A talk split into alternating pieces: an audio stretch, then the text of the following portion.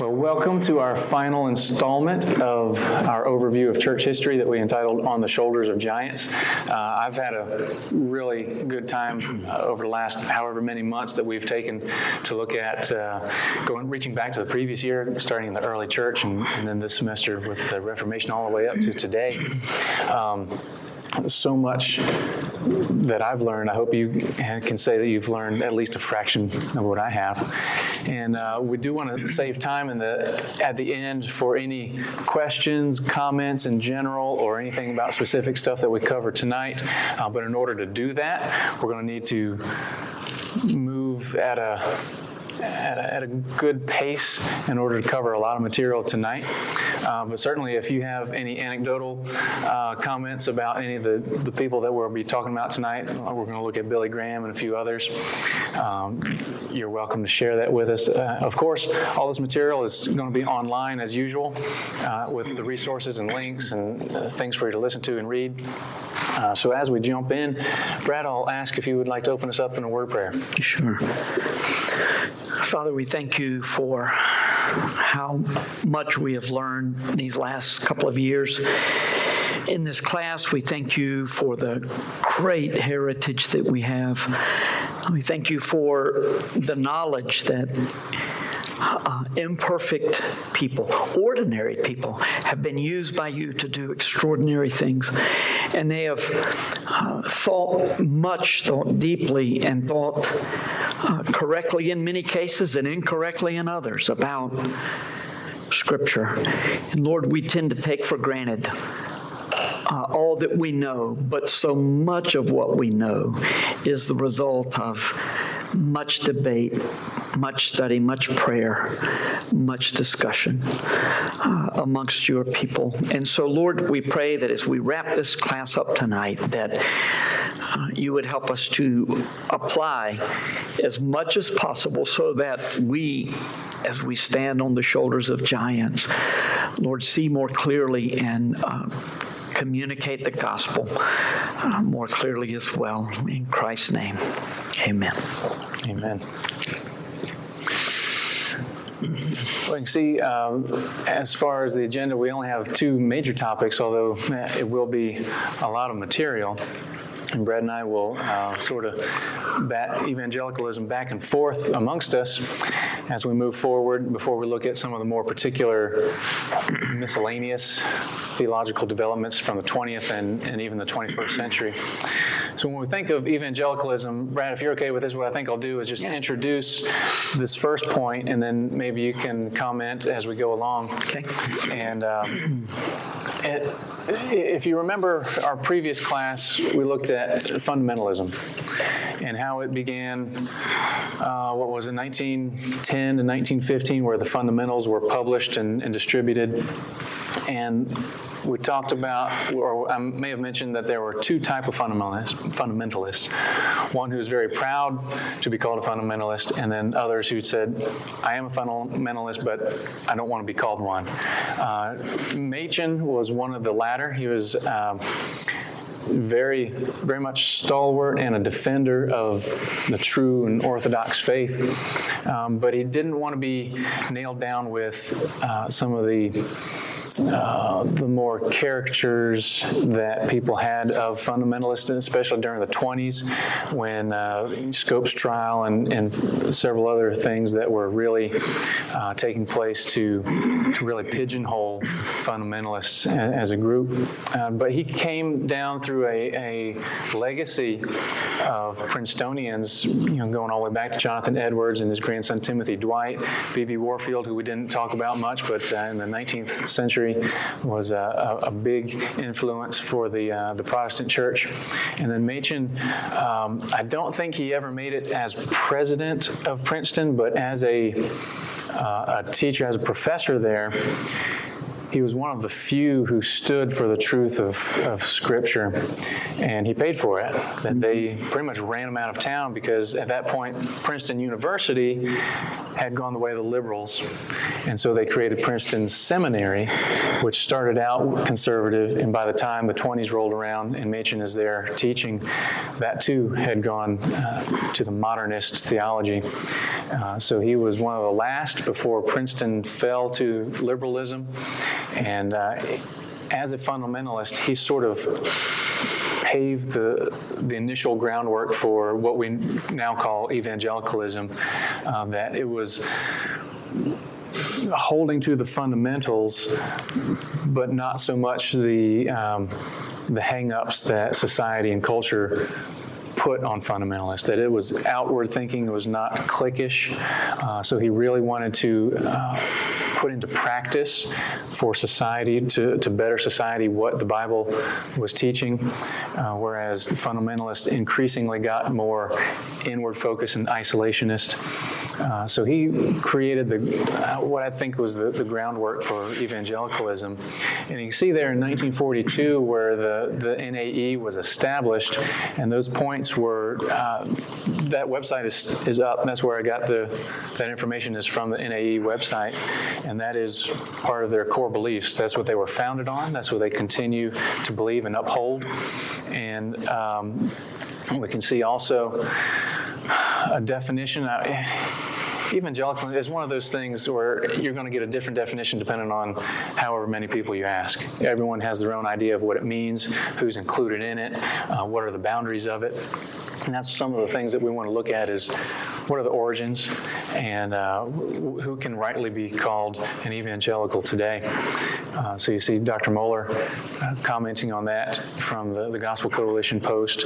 And probably the main figure in 20th century, the, the start of evangelicalism. Brad will talk about uh, Mr. Henry, who we mentioned in the last class, mm-hmm. and uh, we want to get a little bit more into him now. Carl Henry is probably the most important evangelical theologian of the 20th century that you don't know.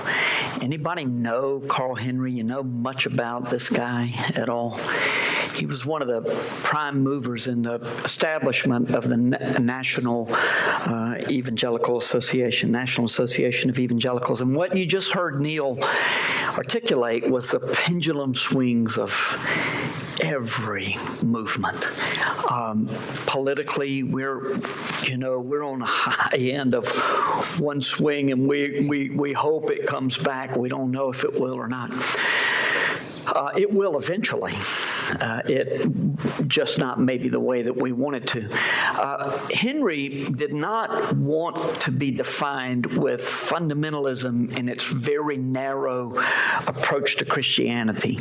Uh, he sought to establish a movement where uh, conservative biblical scholars could be considered um, well worthy of, of honor and respect in the academic world.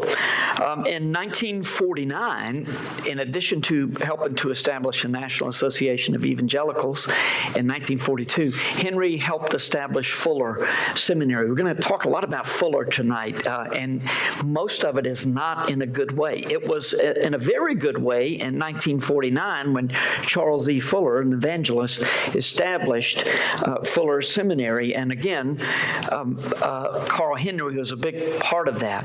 In 1956, uh, Henry became the first editor in chief of Christianity Today, which was Billy Graham's brainchild. But again, Henry was constantly working with other evangelicals, and, and Graham wanted to combat. You might find this interesting if you know Graham's theology in his later years, but in those days, Graham wanted to combat liberalism, and so he established Christianity Today, Carl Henry was the first editor in chief of that magazine, which uh, one of his visions was to um, answer the liberal publication Christian Century, and he wanted a place for evangelical scholars to talk about theology.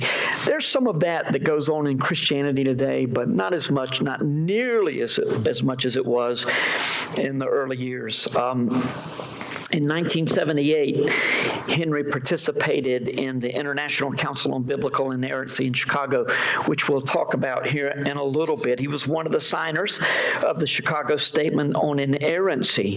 And in 1983, he completed his, really his life's work called God, Revelation, and Authority. And you probably, it's kind of like reading Karl Barth, is my understanding. I haven't read that book, but you almost need an interpreter to, who interprets the, you know, the, the, the original writing. Um, so, uh, Carl Henry had a great deal of say about evangelicalism. One of his problems was in desiring to, when I say one of his problems, one of the problems with what he sought to do was that in desiring to broaden the camp and allow a lot more people into uh, the group called evangelicals, he made it too broad. In fact, Albert Mohler's definitions of evangelicalism was an attempt to once again keep it from being so broad. Uh, in the late 70s, early 80s, Mark Noll from Wheaton wrote a book called The Scandal of the Evangelical Mind, and he was essentially saying there is no evangelical mind. Uh, just a few years ago, Carl Trueman, who is a professor of theology up at Westminster in Philadelphia, and if you ever get a chance to read anything by Carl Trueman, read it. He's rather sarcastic. He's brilliant, sarcastic, but dead on most of the time. Uh, wrote a book, a little book called the, the Real Scandal of the Evangelical Mind, and he was essentially saying there is no evangelical. It's so broad, the term is so broad, or the field is so broad, it's meaningless. And a great number of people in, within evangelicalism uh, constantly put down people to the right and elevate people to the left. And so it's moving, the whole evangelical movement has, has moved more to the left, more liberal, which we will talk about some corrections to that tonight. Which matches every, every other aspect of society. And every yeah. theological movement in history, just yeah. about. There, it always, all, almost always moves in that direction. But you are right, it's keeping pace with culture. Theology is keeping pace. Carl Henry wanted to have a voice in the public square. He wanted an intellectual, reasoned, rational rational, conservative, biblical voice in the public square. And so, just like everything else, some things are gained and some things are lost when you seek to do this types of ministry. Those points you see there under his name, uh, he actually included those in a letter to Billy Graham describing what he had as a vision for the magazine Christianity Today. And uh, the author that I was reading about Henry took those same points uh, and used it to describe him. Not only the magazine, but Henry himself was transcontinental, interdenominational, theological, theologically affirmative, socially aggressive, and ironic. So he wanted to approach things in a friendly manner, but he, he wanted to take the Bible and all its truths and get it out and, and give hands and feet to it. Uh, other notable evangelicals of the 20th century, you can see there Billy Graham. Uh, what's interesting is when you look back at Graham's earlier life, if you can get a hold of any articles or anything about his relationship, and I can't remember the gentleman's name, it's either Temple or Templeton, uh, who started out as a fellow evangelist, and he ended up leaving the faith. I believe now he's agnostic. Uh, he may have, did he pass away just a couple years ago? I think maybe, and he was the one who gave the award every year for religious, uh, I believe, what, what, what's the Templeton Award? in Chicago. I believe it's in Chicago. And uh, I remember Chuck Colson won it one time. It's a mm-hmm. million dollar oh, wow. award, something like that, for advancement. Anybody know Templeton? Uh, somebody? It's not advancement of the gospel, but no, no, something like advancement of or faith that yeah some, yeah mm. something like that like discussion of religious ideas yeah very pluralistic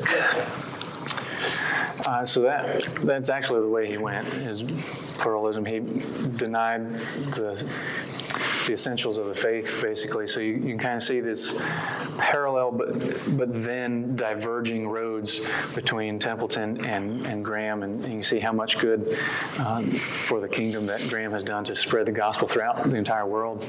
Uh, Martyn Lloyd Jones is is a uh, I believe uh, Catherwood, if, if you haven't gotten his book yet, get Catherwood's little pocket guide to church history. Grandson, it was his, it was his grandson.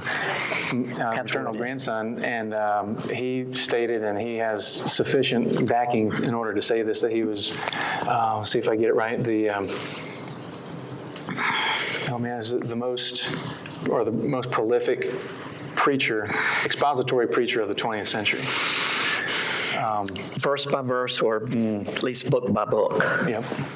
And uh, what Martyn uh, Lloyd Jones, uh, the, the doctor in front of his name is was actually his first profession. He was a medical doctor, but then just was compelled to preach, and.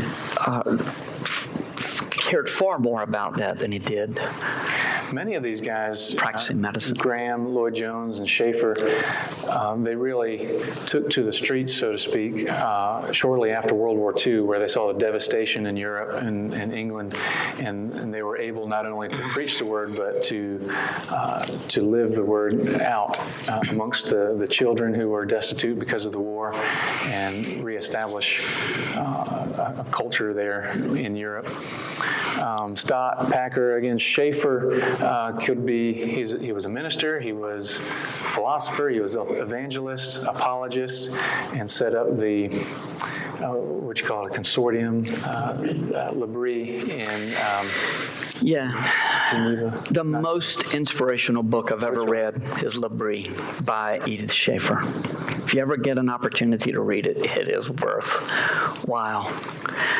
Um, those three guys, I, I just got to have to say a little bit about all three of them. Stott, uh, Anglican pastor, uh, pastor of All Soul, Souls Church in, uh, where is it, Langham, uh, in central London, Anglican pastor.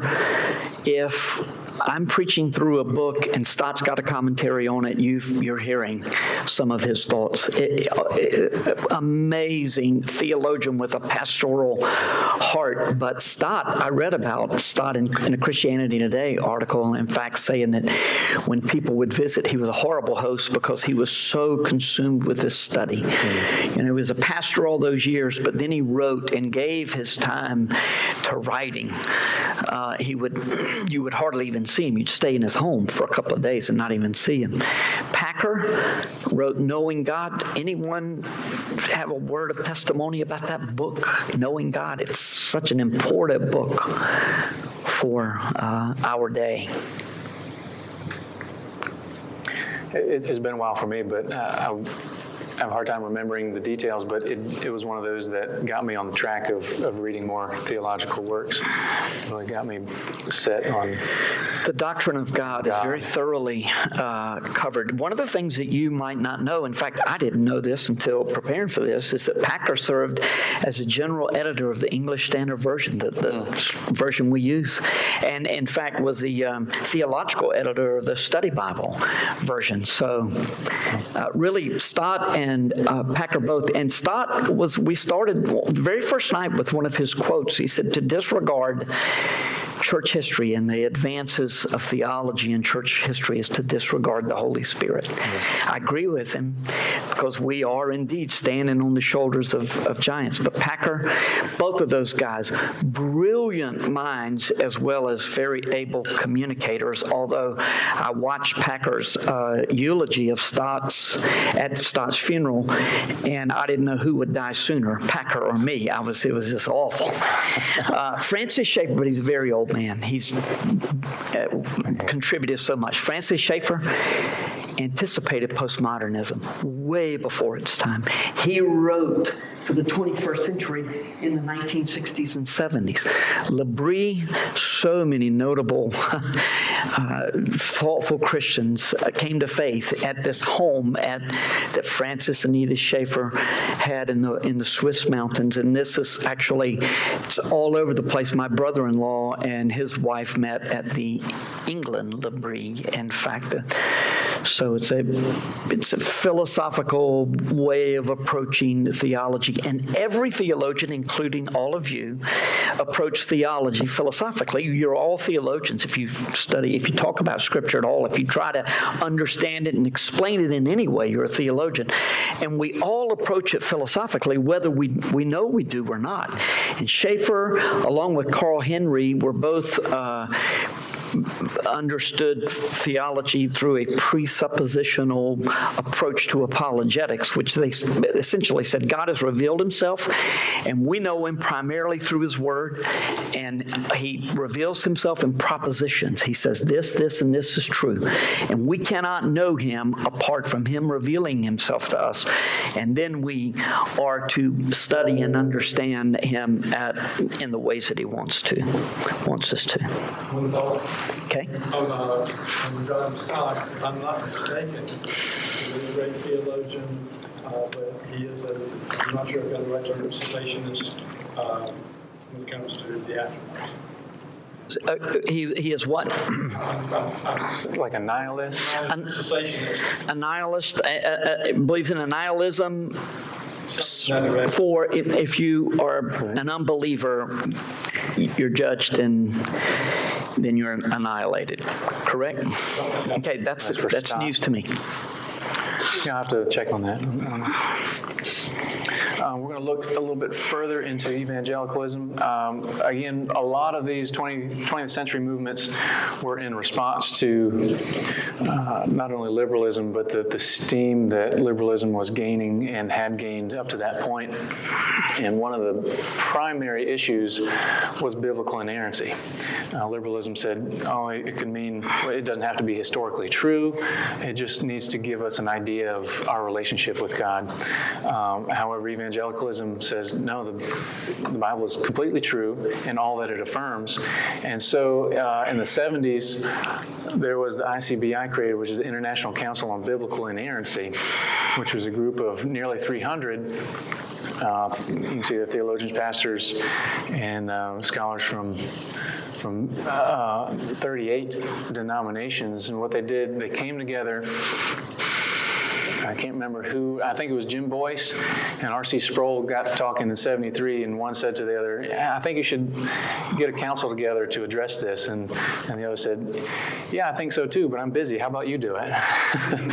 so it took them a couple years to get together, but in 78 they did. And they, they put together the uh, Chicago Statement on Biblical Inerrancy. But when they did that, when they brought to life this council, they set for themselves a 10 year span, lifespan, saying, hey, we've, we're going to publish our works during this 10 years. We're going to market, for lack of a better term, this idea of biblical inerrancy. And then this council will dissolve having done its work.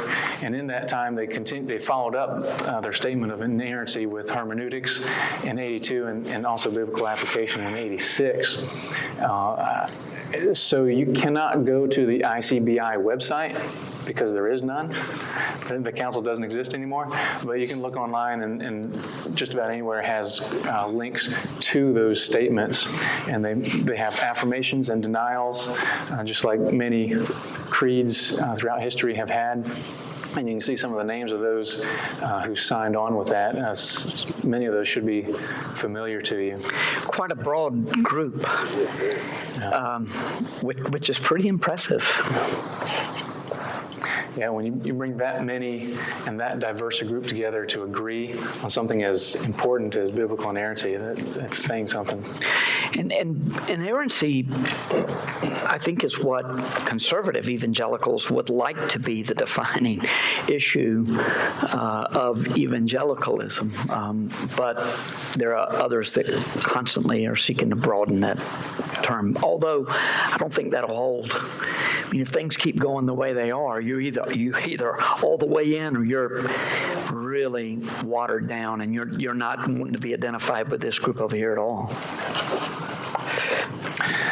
So that pretty much sums up the origins of uh, evangelicalism, where it came from, what it became, and as we talked about throughout the, the years since its inception, uh, it has gotten broader, has gotten more liberal. The term itself has broadened in order to mean many different things. Uh, But what we want to do now is look at some of the theological developments that uh, came about since then.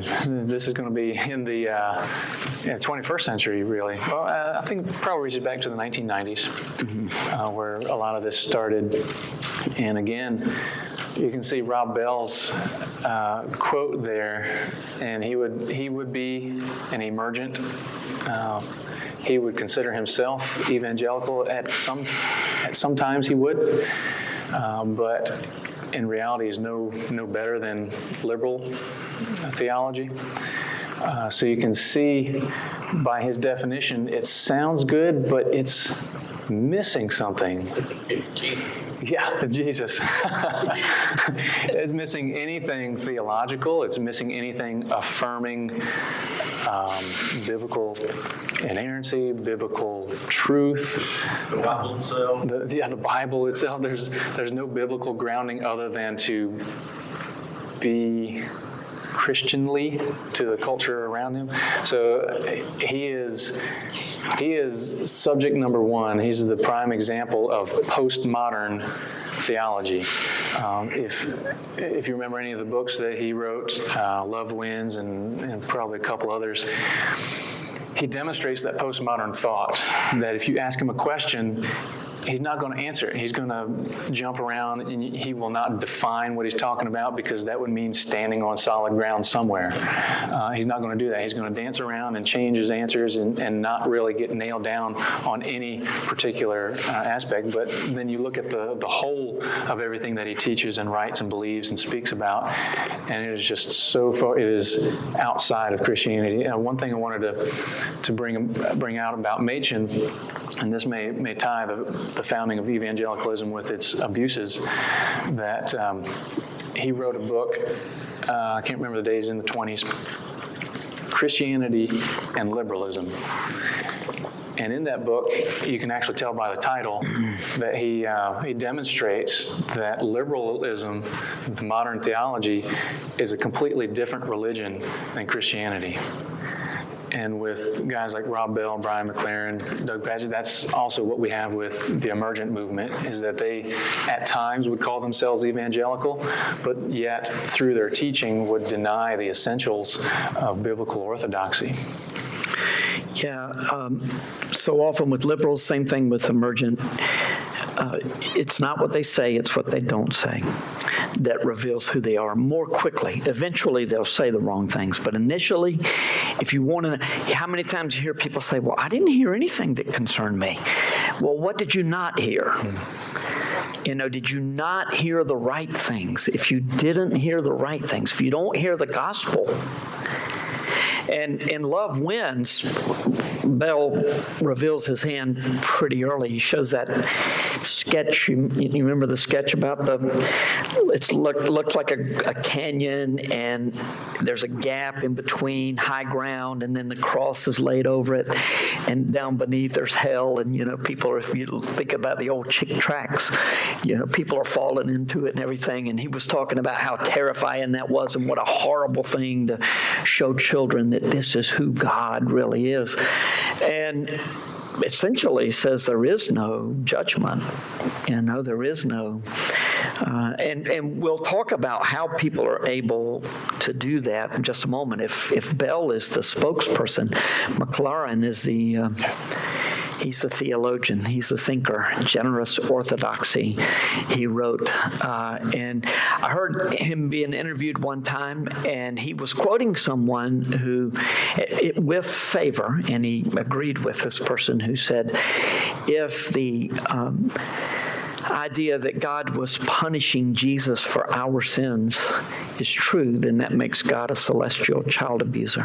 And I can't believe that. So just denies the satisfaction uh, theory of the atonement, substitutionary uh, theory. So Well, it's not all bad news in the 21st century. Uh, along the same time period, uh, another movement occurred, uh, also among young people. Uh, these guys that you see up here under the emergent liberalism were young when this movement was gaining ground.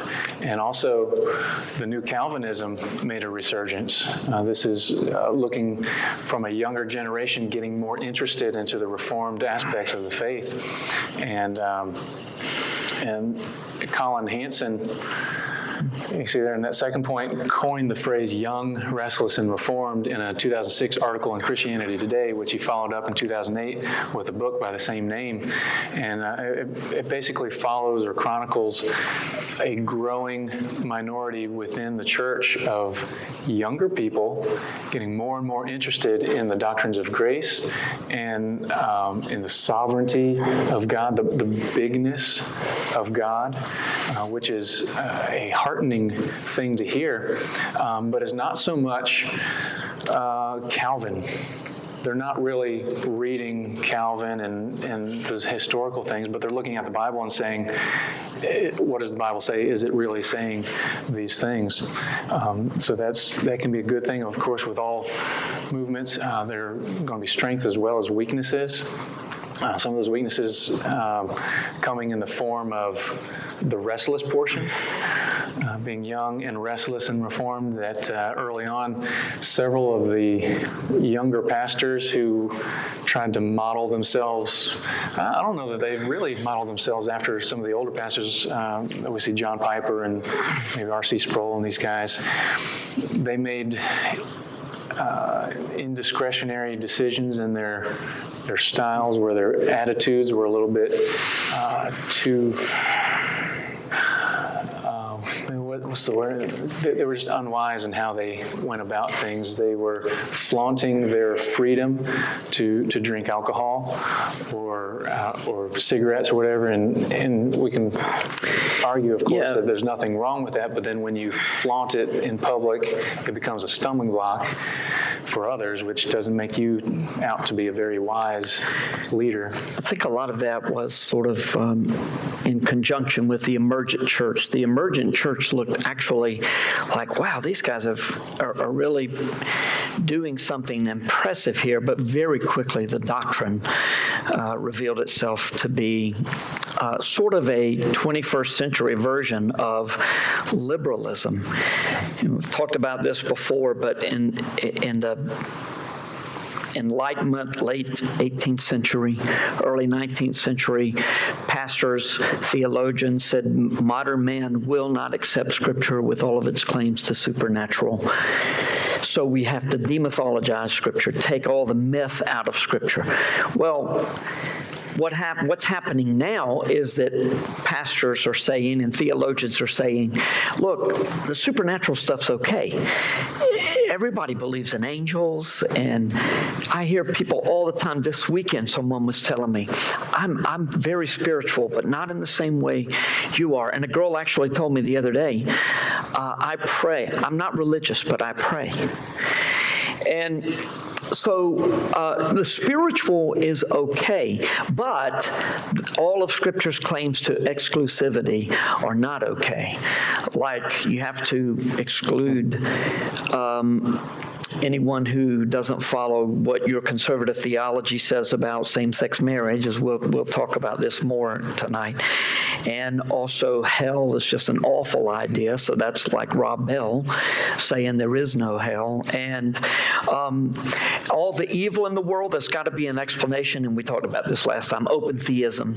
So the idea that God is responding to, to the evil in the world. He's not aware of it ahead of time.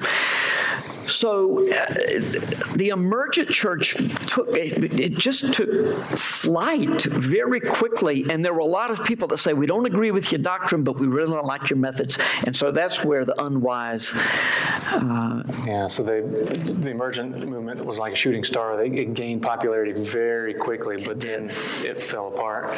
Um, and and so with the uh, similarly with the new Calvinism, that these younger pastors who were coming up through seminary wanted to pattern themselves with the pragmatism that they saw in, in the emergent movement, but yet they wanted to hold on to true doctrine.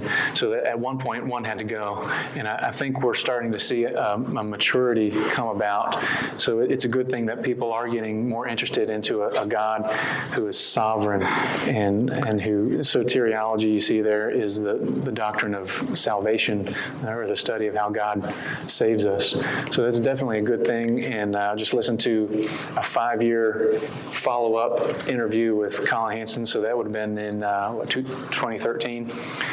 um, where he's talking about some of the, the thing, the patterns that he's seeing within those five years. And, and it's a good, good signs. There has been maturation. We talked about the, the younger pastors, uh, Matt Chandler and um, Joshua Harris and some of those guys you may have seen books about or you may see on, on YouTube uh, preaching, something like that. But uh, hopefully they are taking MacArthur's advice of growing up, settle down, and continuing to reform. Sounds kind of parallel to, in the sixties, they said, don't trust anybody over, over thirty, and the seventies, eighties, don't trust anybody under thirty. Yeah. We're back to don't trust right. anybody over 30 now. It's, that's changing a little bit, but the spirit of this age is very similar to the 60s. It just looks a lot different. It was like that in the 60s, that in the 60s, and now it's like, yeah, whatever, Yeah, it's turned from antagonism to, to apathy. which is in many ways worse. There's no debate, no discussion. And I know uh, feminism was a topic that came up in home groups recently um, because we're talking about the family, uh, the structure and design that God has. Um, Brad, do you want to talk about how culture in the church wrestled with this uh, this movement, this phenomena in the 20th and, and now the 21st century?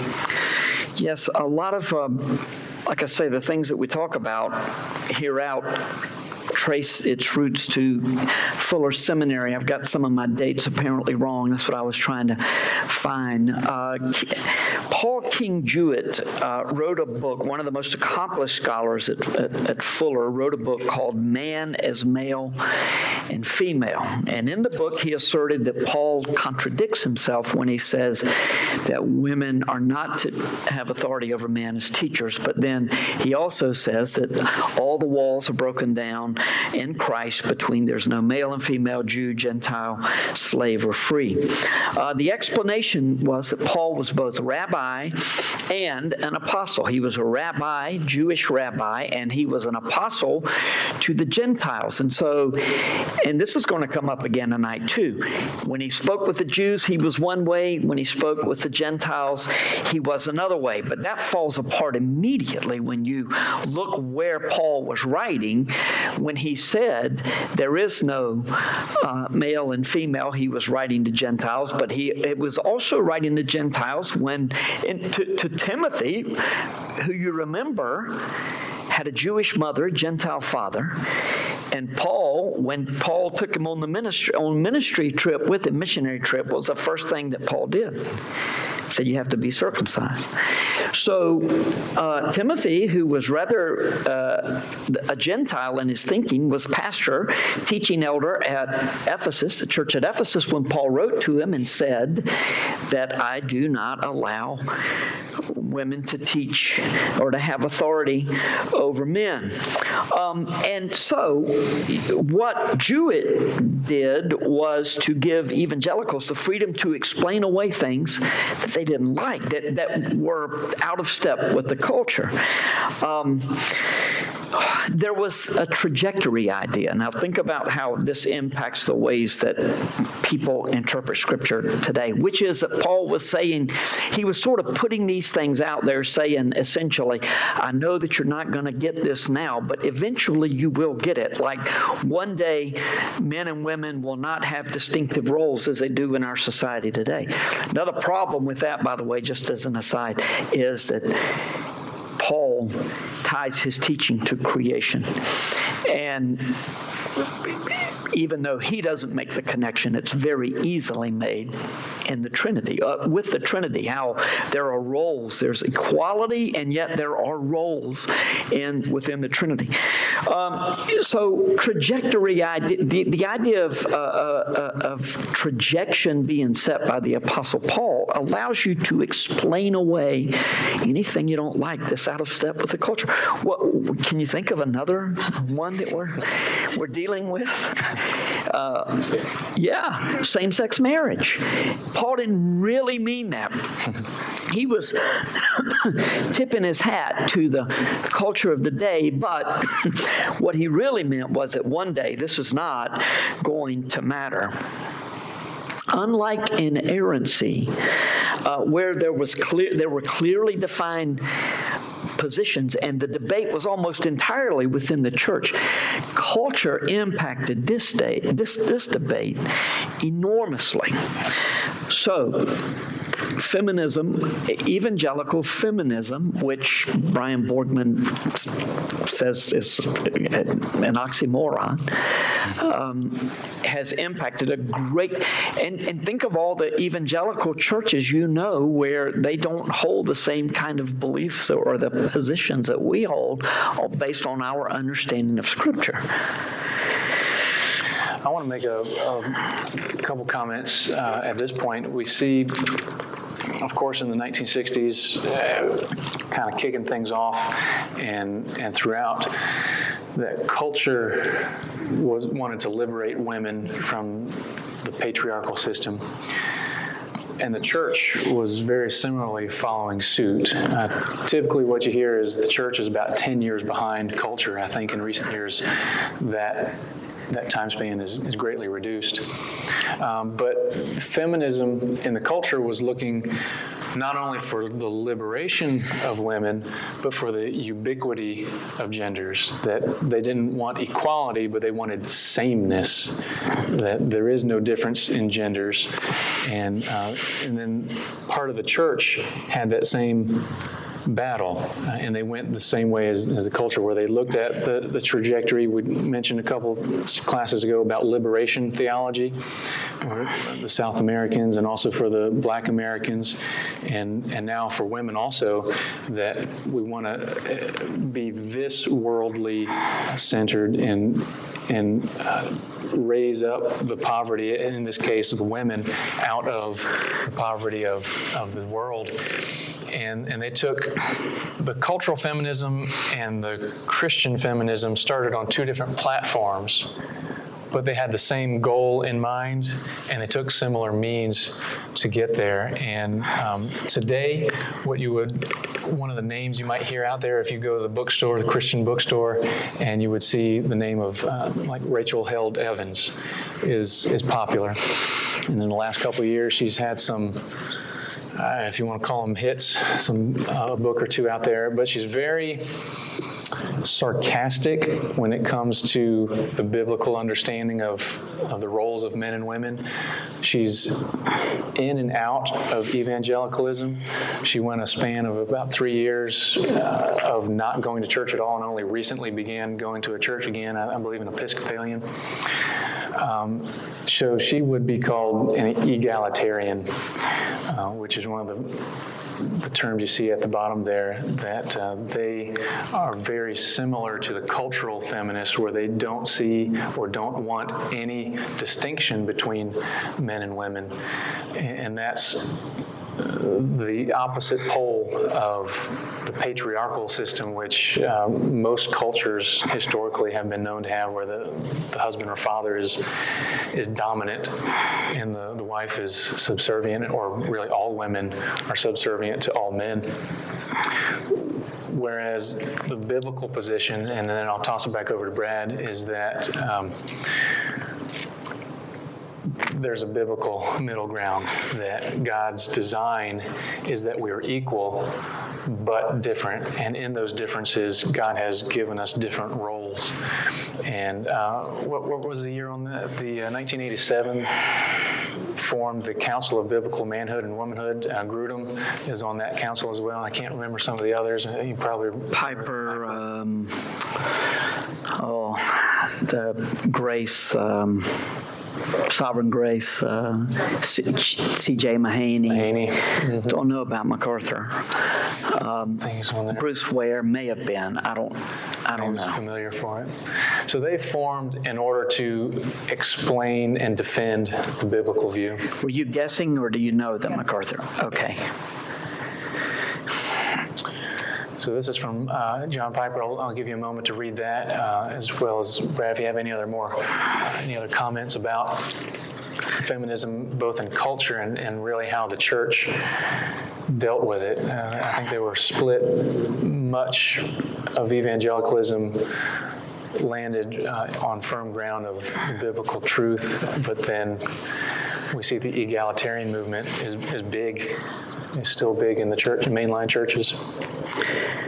One of the things I, you, I heard you mention a while ago, and it may have been while I was trying to frantically check my dates, but um, the, you mentioned from Fuller Seminary the came the, the the comment that Scripture is true in matters of faith and practice, and whether it was stated or not, the implication is in matters of history and science, not so much. In fact, there are errors there, but that's not our concern. In matters of faith and practice, uh, Scripture is true. Um, do you do you think a and, and and it would have been called limited inerrancy? In other words, you know, there's which which again is an oxymoron, right? Limited inerrancy. Um, do you think a person, and I didn't plan to ask this question, you think a person can believe like that and be saved? Oh, yeah, absolutely. I, I do. Uh, but it is a departure from God, all things are possible. orthodoxy. God, all things are possible. Yeah. There are confused believers. Yes, Yeah. there are a lot of confused believers. And, and Here's a here's a ten dollar term for everybody: cognizant dissonance. We are a society that lives in cognizant dis- dissonance, which is we hold two opposing views, but yet we believe them both. They're mutually exclusive, but yet we somehow affirm both, and, and we see a lot of that.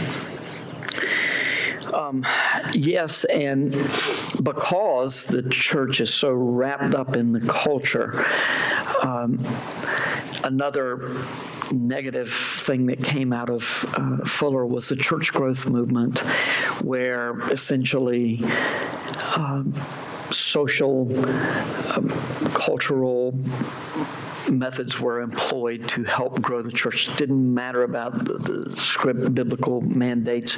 It's a matter of, you know, what does culture want? What does culture need? Let's address felt needs.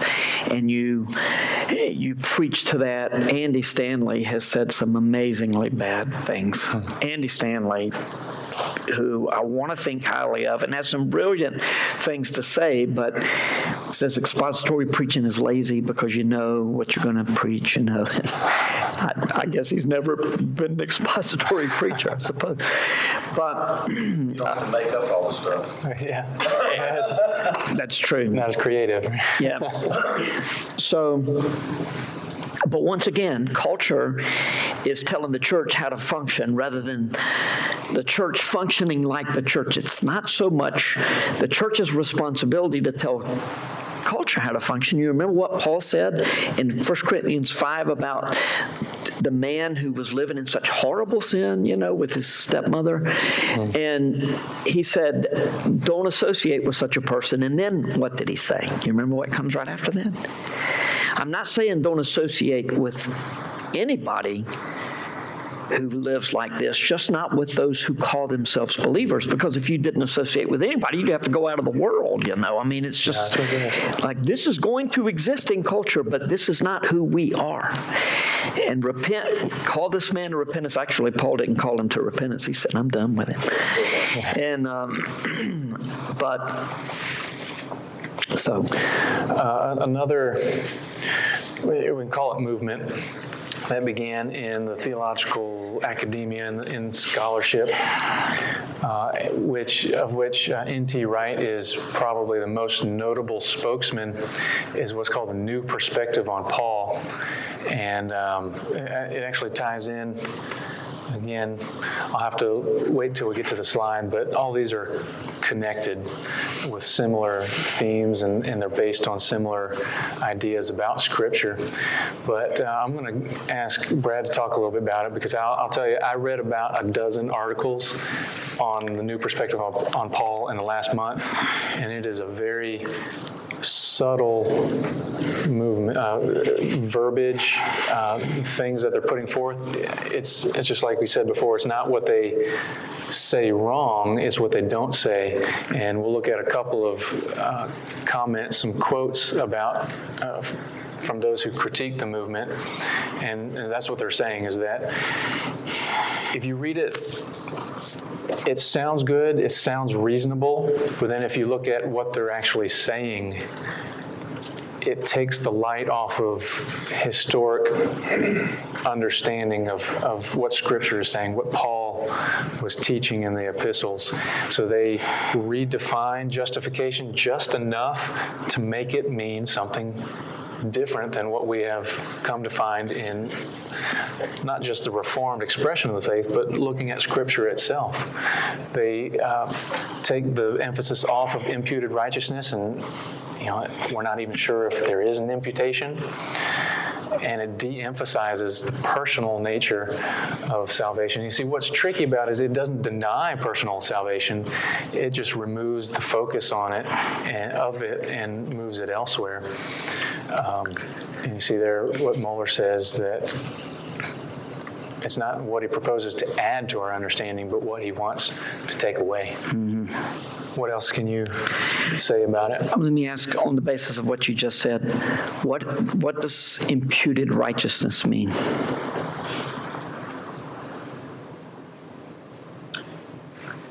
We are made righteous by Christ's sacrifice. Right. Made righteous by Christ's sacrifice. That makes us undeservedly, but we are we become righteous. Right. His righteousness is credited to our account. We're made righteous by Jesus' righteousness. It's his righteousness. That great exchange. He took our sin. We get his imputed or extended or given Credited. credited righteousness. Always say position, not condition. Position, not condition. Wh- Which is a good thing, right? Oh, yeah. Yeah, the, the two phrases that help me is that the great exchange, and there's a double imputation. It's not just one way. The, the whole exchange is that Christ has taken our sin, but his righteousness, the, that's why he didn't just descend from the clouds, die, and go, go back up. He actually lived the perfect life. His righteousness is credited to us. So there's an exchange, his righteousness for our sin, and, vi- and the other way as well. Um, So what, um, you remember what is rather recent figure in church history uh, said that to speak of Christ's righteousness being accounted, credited to our account is gospel fiction. Remember who said that? Finney. Finney. Charles Finney. Yep. Charles Finney, this great evangelical hero, uh, before the term evangelical was even coined. But um, here's what John Frame says about the new perspective on Paul. And, and really, the only reason I, I was thinking is I was studying this, the same thing as Neil was like, I'm not sure we really need to talk about this. But N.T. Wright is the most important theologian alive today. He's not the one you know the best, but he is the most important. He has he's having the greatest impact on scholar. theology. He is a tremendous scholar, and and uh, talk about that in a moment. Uh, so here's what Frame says. I'm quoting almost word for word. Essentially, the point is that when Paul spoke of justification, he was not primarily interested in how a sinner can get right with God, but rather in the conditions for belonging to God's covenant community. So the conditions were different for Jews and Gentiles. This is the point. So Paul, being primarily a champion of Gentile membership in the kingdom of God through Christ, is not criticizing his fellow Jews because of their attempts attempts to save themselves by their their work, as Luther thought, but rather He is criticizing them for being exclusive, for rejecting religious fellowship with Gentiles, and for expecting them to become Jews through circumcision and strict adherence to the Jewish law. In this view, to be justified is to be a member of the covenant community in good standing. My goodness, that is it's horrible. It's just horrible. Paul makes it very clear in Romans, does he not? There's no difference between Jew and Gentile. We both are trying to get to God a different way or ignore God in different ways, but we all come to the same place. There is none righteous, no, not one. And the only hope for righteousness for anybody, Jew or Gentile, is through faith in Christ. Um, the one good thought in this view is Paul's concern with the unity between Jews and Gentiles but you cannot allow an emphasis on a minor area that's good to overtake in, in, in a horrible way something that's far more important. So, it, but this it, it, tells us a couple things. If, if a guy like N.T. Wright, who Tim Keller says has great work on the resurrection, and D.A. Carson speaks warmly and fondly of Tom Wright, and and John Piper says, I don't consider this heretical. I consider it. I wouldn't exegete Romans the same way that he does. There's so obviously this man is has a lot of value within within the Christian world, uh, in, the conservative Christian world. But so it tells us two things. All theologians have blind spots, and that includes all of us because we're all theologians, right? And secondly, just because a person is wrong in one area doesn't necessarily negate everything else. He says, Neil has talked about this repeatedly through this class. One of the goals is for us to discern, to be able to discern when we're reading people. And the only reason we have the ability of course, understanding. Let me just back up because that's going to sound wrong. The Holy Spirit gives us insight, but He gives insight to every believer, every child of God, and we come up with different ideas. And the only reason that we have the ability to discern between good and, and, and bad theology, in addition to the Holy Spirit helping us, is all of the work that so many other people have done. So don't, even if you disagree with somebody, don't necessarily write off everything they say. It may be that they have something to contribute in uh, the big scheme of things. And the real thing is not so much all the work that people have done over the last 2,000 years, but comparing it to what the Bible actually says. Uh, there's a lot of, a lot of going to the left and to the right where everybody has, so you have to discern back to the original source. Mm-hmm. But that, and yes, and I agree with that. And let me just expand on it is that that's what people have been doing for 2,000 years. They've been comparing it with the scripture, and they go in every direction, and it keeps coming back. And we're, why? Go back to true north. You can't necessarily just rely on. No, absolutely right, not. Why, yeah. why, though, will we never? Get to true north as a church, uh, as a broad church?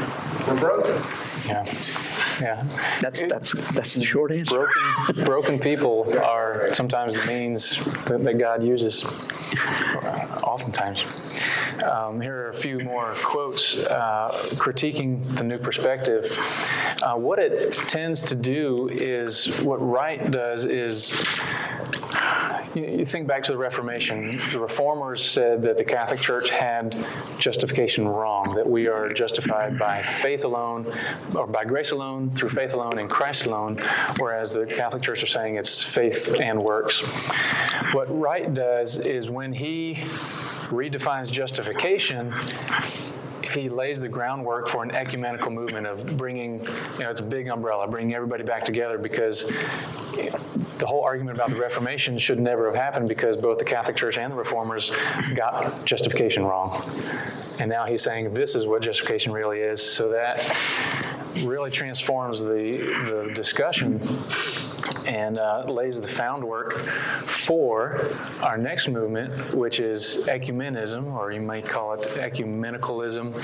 Um, if you think back to our early classes in the early church, we talked about the Catholic Church with a little c Catholic, and the ecumenism or the ecumenical church, which is worldwide.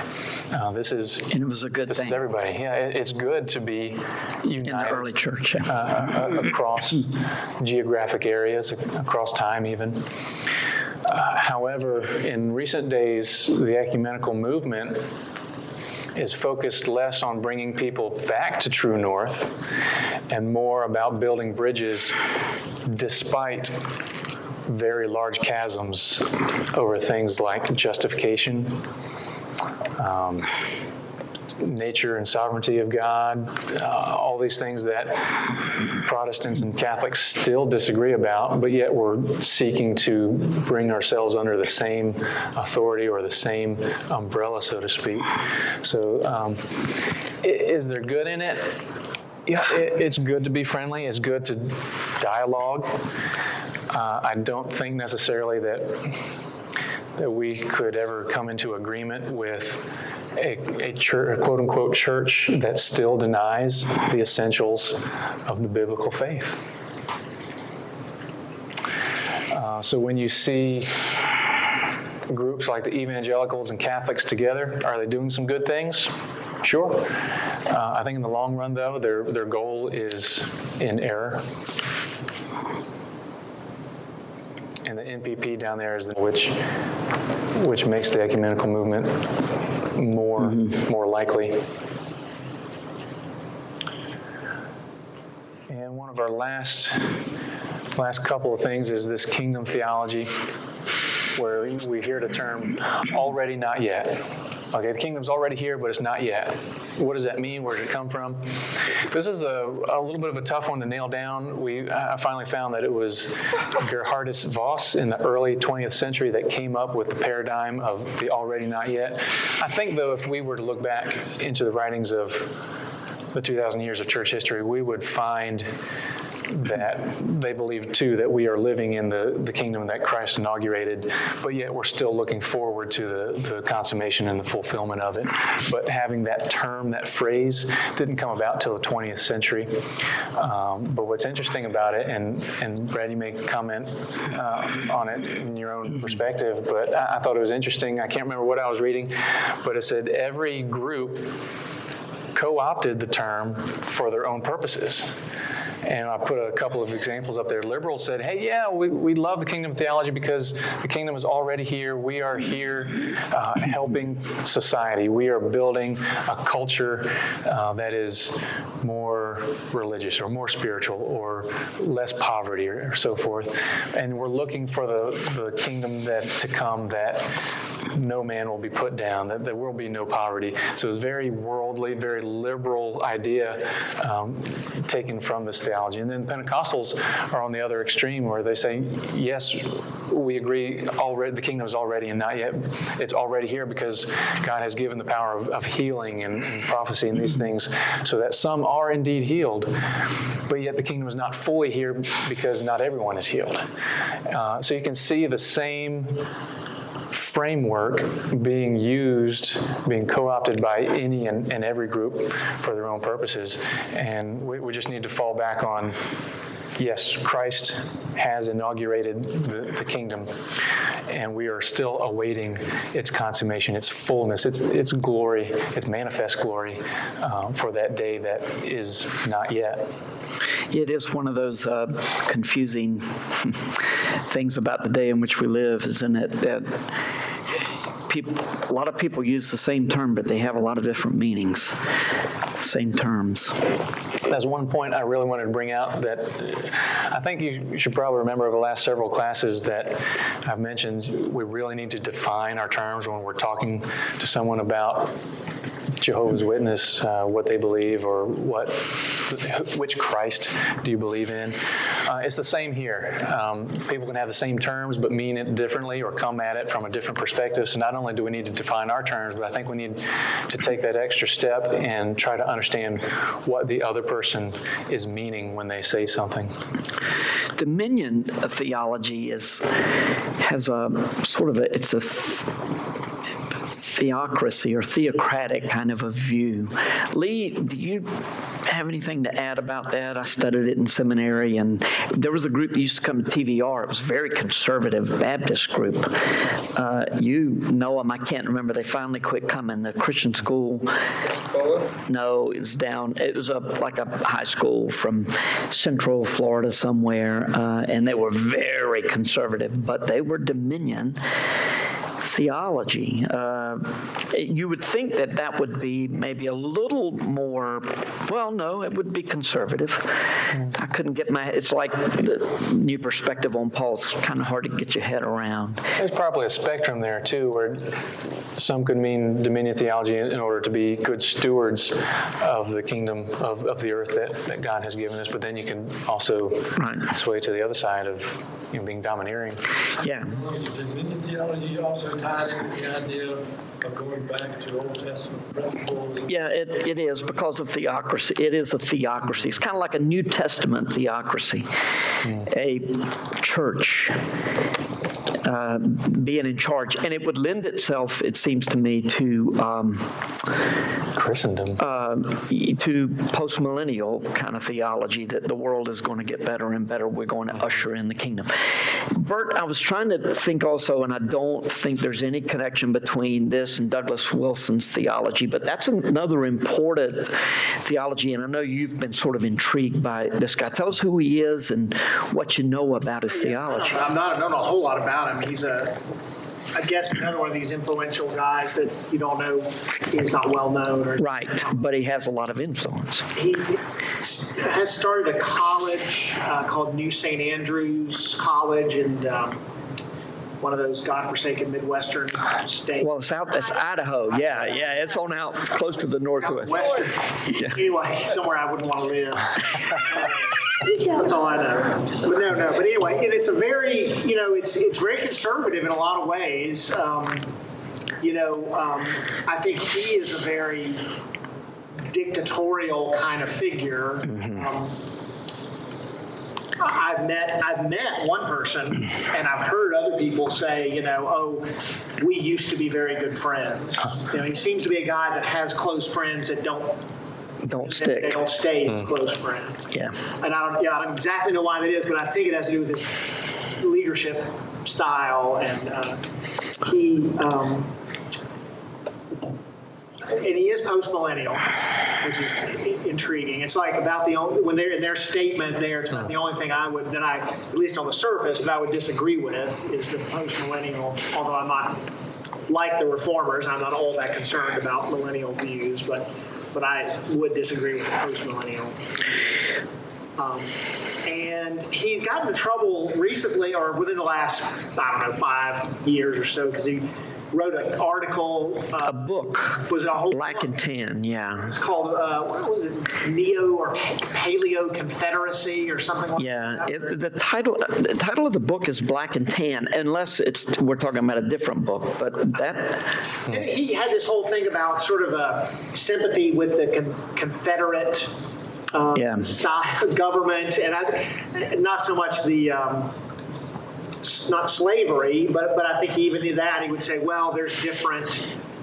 The races have different roles in our in our world. Yeah. Society. He said some things that made people really nervous and angry. Yeah, I was actually at a conference in Raleigh. Sean and David and I were at this conference, and uh, th- this came up, and some of the guys, Bryan Loritts, who's African American, was quite upset with it. It- He had just made some controversial statements, and John Piper was like, "You guys need to be patient," and and that did not sit well. And I didn't, I, I I had never heard of the guy until this conference, but it didn't sit well with Sean and David, either one, you know, and a lot of the younger guys that know uh, about this movement. So interesting. Well, our final term or movement would be this cross-centered or gospel-centered, you know, fill in the blank, gospel-centered life, gospel-centered church, gospel-centered, uh, you, just, you name it.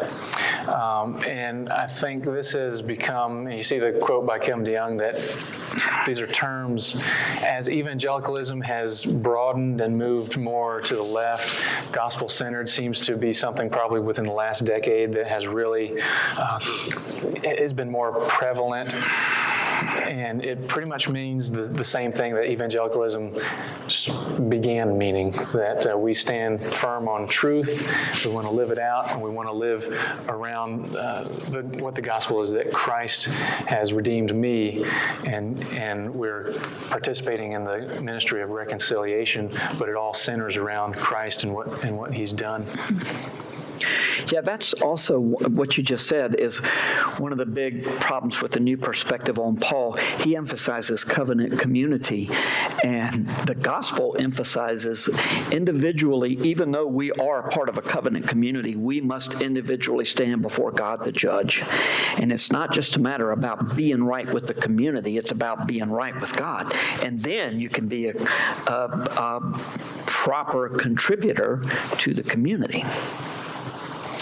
So as we bring it to modern day and we look into the future, this is I have a picture of each one of you. Yeah. Oh, this is one opinion of the overview of history, looking at the, the maturation of the church through the ages. Wouldn't necessarily agree with all of it, looking at the early church in those early centuries that would they not have been mature enough to handle the things that are facing us today? I, I don't think that's what we should gain from it, because I think they were, they landed on the biblical, the true side of the challenges that they faced. Um, so this is more just a, a thoughtful piece to get you thinking about what we may be facing in the in the coming days or the coming decades, even. Uh, Christianity Today has uh, put out their three trends that they foresee in the next three, uh, next ten years. Excuse me. Um, we see the hemorrhaging of mainline Protestantism continued growth of Pentecostal and the charismatic movement, more so probably in the global south, which would be those what used to be termed the third world countries, Asia, Africa, and South America. Uh, networks will explode in number and influ- influence. Well, what are we talking about networks? They're not churches, they're not denominations, but they're loosely held organizations that are more in the cloud. They're more online than they are geographically located. Uh, the Gospel Coalition, Together for the Gospel, all these networks of leaders and churches and organizations coming together for for more singular purposes in order to uh, advance the gospel. So I was going to throw to Brad this question um, as the teaching elder uh, and and pastor to so many of us. What do you see as the challenge or what will be the challenges to the church at large and perhaps here at Grace? Well, um, I, I was just thinking as you were uh, talking about these three, especially the last one, networks will explode in number and influence, how grateful I am that we are in the position we are in. Um, in that we are not tied to denominational confessional uh, theology that that we might not fully agree with, but we agree as a whole. On the other hand, we've, you know, our elders talk about all kinds of things, and one of the things that we've talked about is, you know, the advantages of being connected with the denomination, especially in the days ahead. Uh, the same sex marriage issue is going to divide very quickly the serious minded from the non serious minded because there's going to be a price to pay for taking a stand, a biblical stand, what we consider to be a biblical stand against uh, same sex marriages. So the challenge is going to be possibly immediate. Uh, just read a really great article today that I sent around to the elders by, once again, Carl Trueman from Philadelphia, who uh, talked about that this will not hold, no matter how many people agree with you, you cannot change reality. The reality of the ways that God designed men and women to function, no matter how much the culture agrees with you, you can't do it. And sooner or later, Paul Johnson, in his book, um, Modern Times, back in the 80s, basically world history from the 20s to the 80s, uh, early 80s.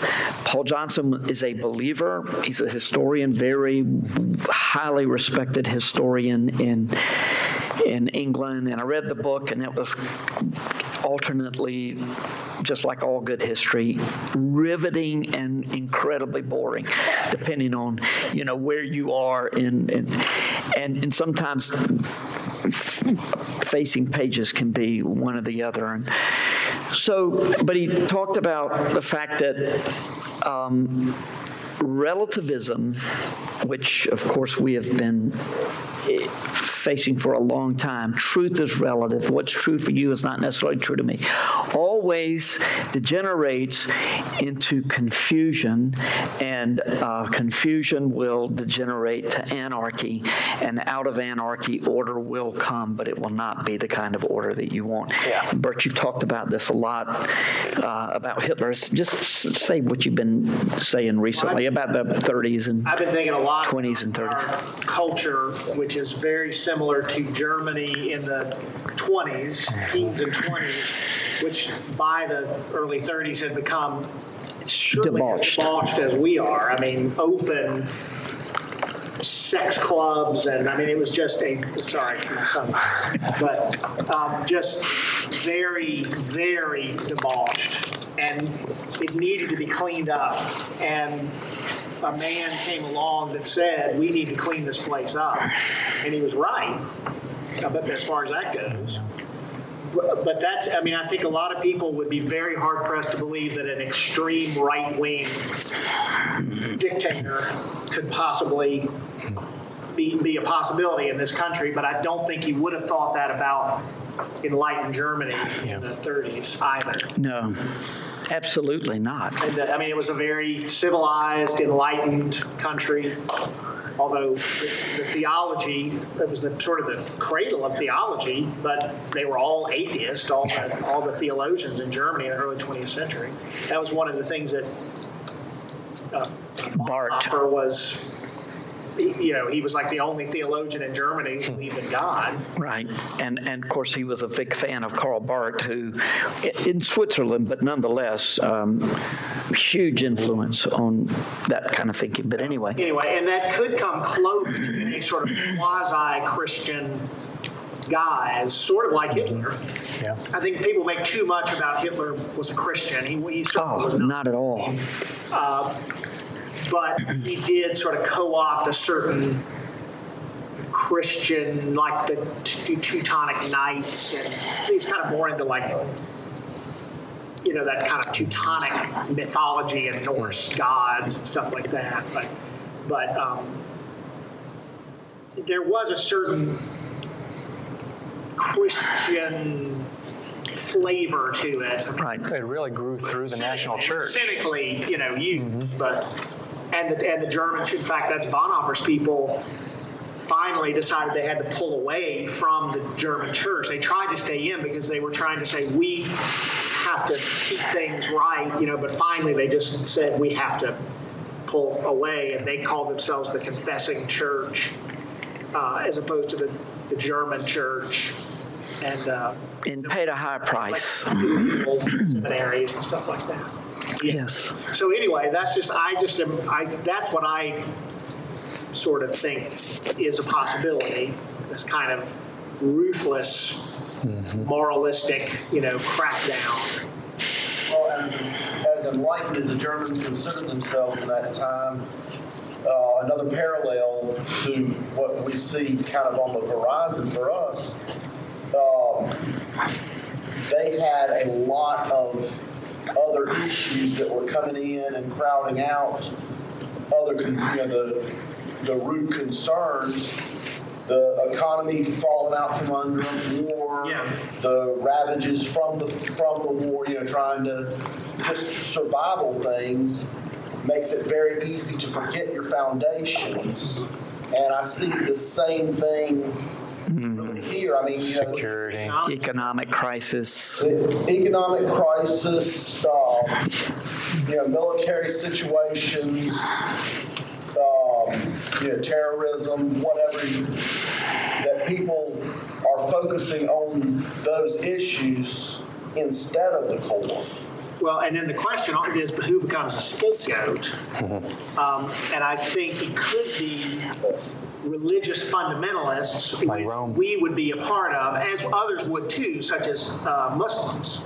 I think, I think we'll get lumped in. It'll be the crazy terrorist and the crazy Christian, just anyone that's in that kind of crazy fundamentalist camp. I mean, I'm saying from their perspective, would, is, I think might become the scapegoats. You know, Bible-believing Christians have already been called extremists by, by several talking heads, so it's just a matter of time before that becomes the In mainstream fact, it's already been prepared and even excelled where some of the, some of the talking heads are treating mainline or the Christian uh, Orthodox evangelical Christians, yeah. as even more dangerous. Yeah, In fact, even the military. well, I mean, in fact, to the point of de-emphasizing the, the Islam. In fact, they seem to be more scared of stirring them up. Yeah. Well, that, we've seen that not work before as well uh, in England. Well, it would be interesting if uh, all, the Christians in America became very serious about being sanctified and, uh, and, and doing, we do good works, but I was thinking back in the early church, the, a lot of what impressed the uh, Exactly. Christians was good work. And, uh, And they didn't, you know, one of the reasons that I think they were free to do that was they didn't have to worry about politics.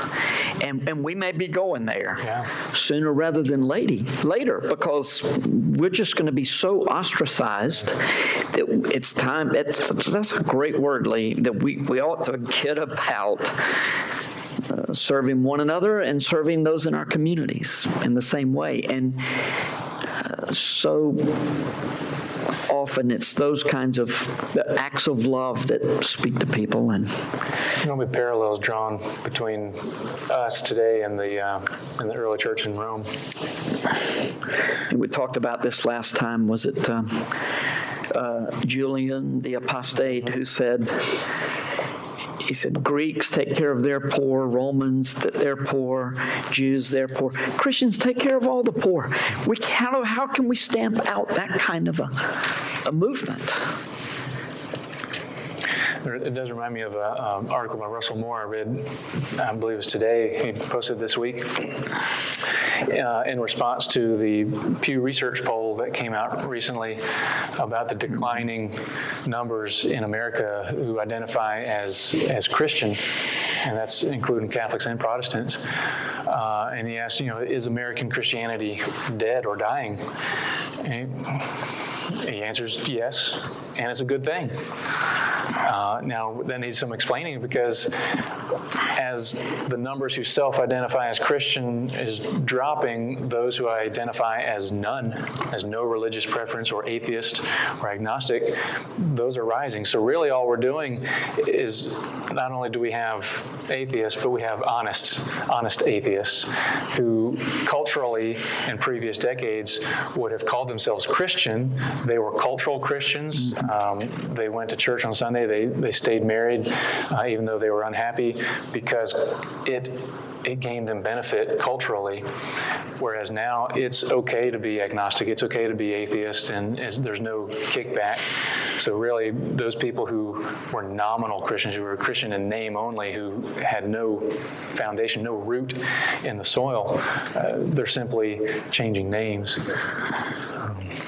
So we will have to be identified with our beliefs, which will be considered extreme. And, you know, we, essentially, they are now. We, we, we have two options, and I guess the third option would be a combination of the two, but one would be to fight, or the other is just to love in, in ways that give the lie to the accusations that we're hateful, mean, spiteful, and that we just want to keep people from finding true love um, in whatever relationship. In fact, God made, uh, uh, you know, made certain people this way. So how how dare you? How could you? So uh, obviously, in a democracy, we have that freedom to speak our piece, but be careful how you speak it.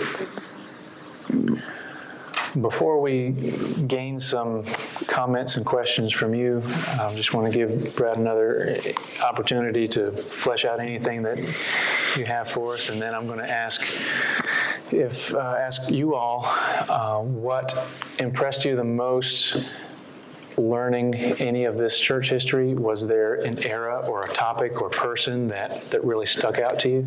Are there any questions that maybe haven't made it onto the discussion board yet that, that we want to address? Um, what have you learned? Um, so I'll first look over to Brad, who's shaking his head. Final thoughts have been given. And for this, we should have done it earlier, but uh, we'll turn on the microphones and hand it around to anybody who wants to, to comment. It's not good. But we are being recorded. This is, we, come up on. Yeah, there are there are folks who listen to the recording, and one of the the comments Many, many, many more than attend these sessions, actually. Many more. At least that's what we tell ourselves. I do too with all the studying I've had to do. you can flip that switch. I'll start if it's on. All right.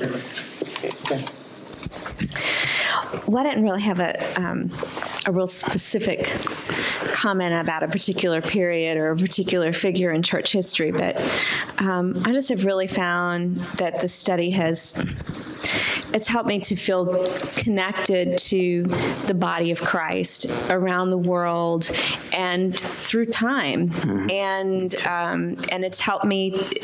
Looking back has helped me to look forward and um, to think about um, being with all the saints in heaven and.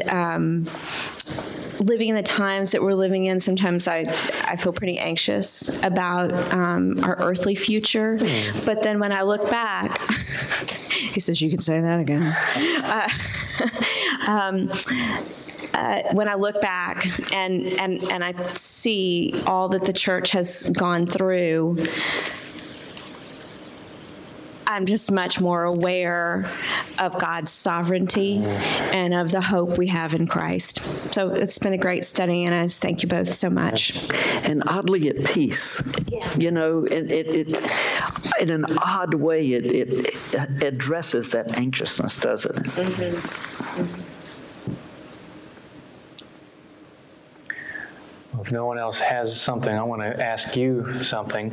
Um, back when we began, we had a few goals in mind that we put out, and uh, some of those were to give you a historical context for the development of theology um, for the last 2,000 years, to sharpen and build our discernment skills, and also to foster unity among believers. And we, we looked at it's okay that brother so and so disagrees with me on this particular issue, but we can go shoulder to shoulder and defend the truth together because we serve this, we're, we're covered by the same blood of Christ.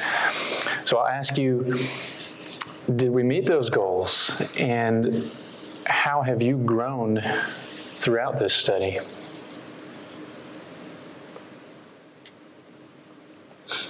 Do you feel like you can discern theological positions and comments about passages of Scripture a little better? Do you feel more united with those who may disagree with you on, in certain areas?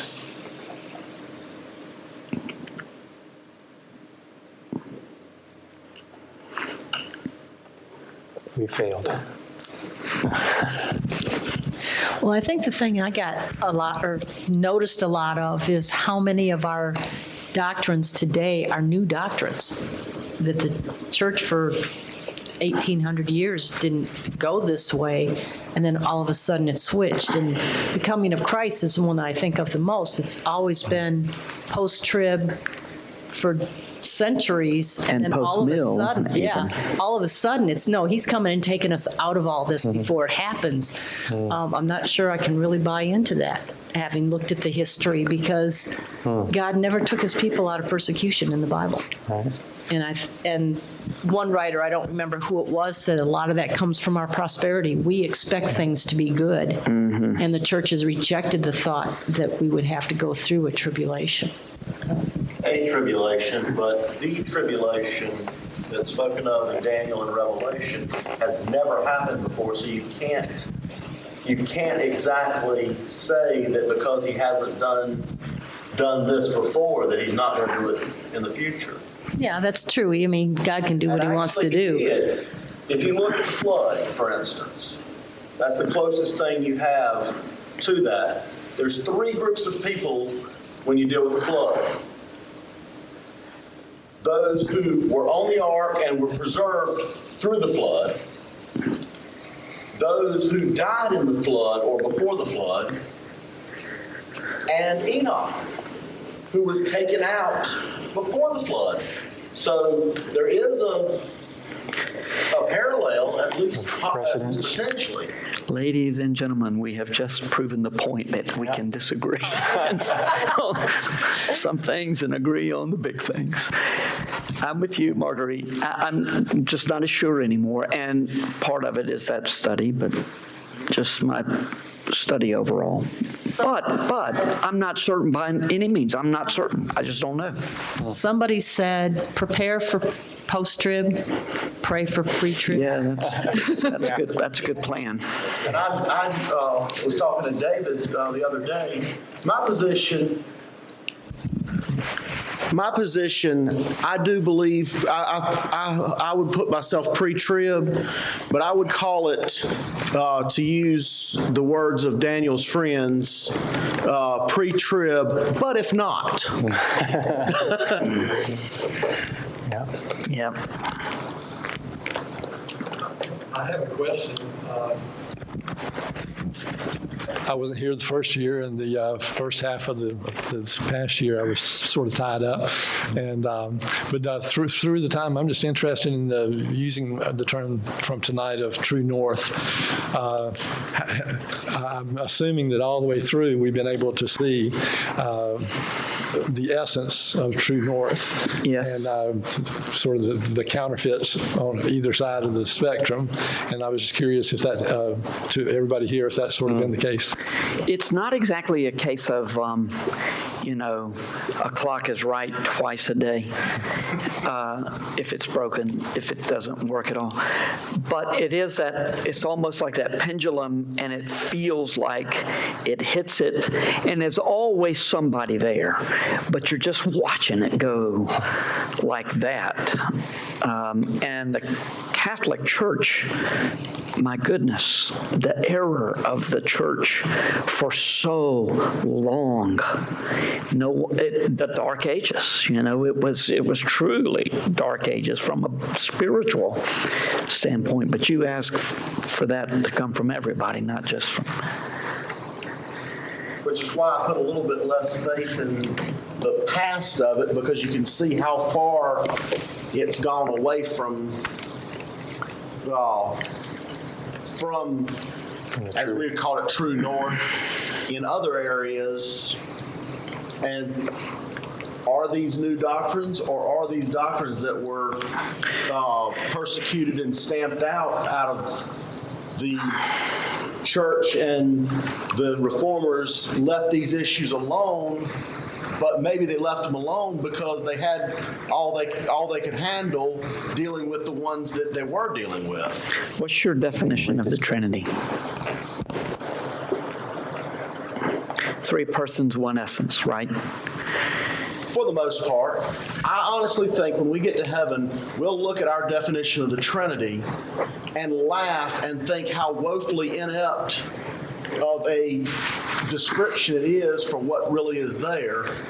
uh, I believe el- uh, elements that we use to define the Trinity that come from the Bible are definitely, uh, you know, those revelations are definitely there.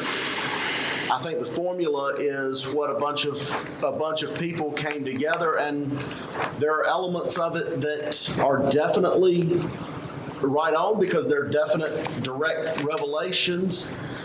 But I think there's a lot more to lot more to the Godhead than we can. Uh, Agreed, agreed. But what we are able to articulate, we are able to do so, but primarily because of the work that was done in the fourth century or the fifth century, fourth and fifth centuries, Pr- primarily the fourth century of those guys. But we could talk about that all night long.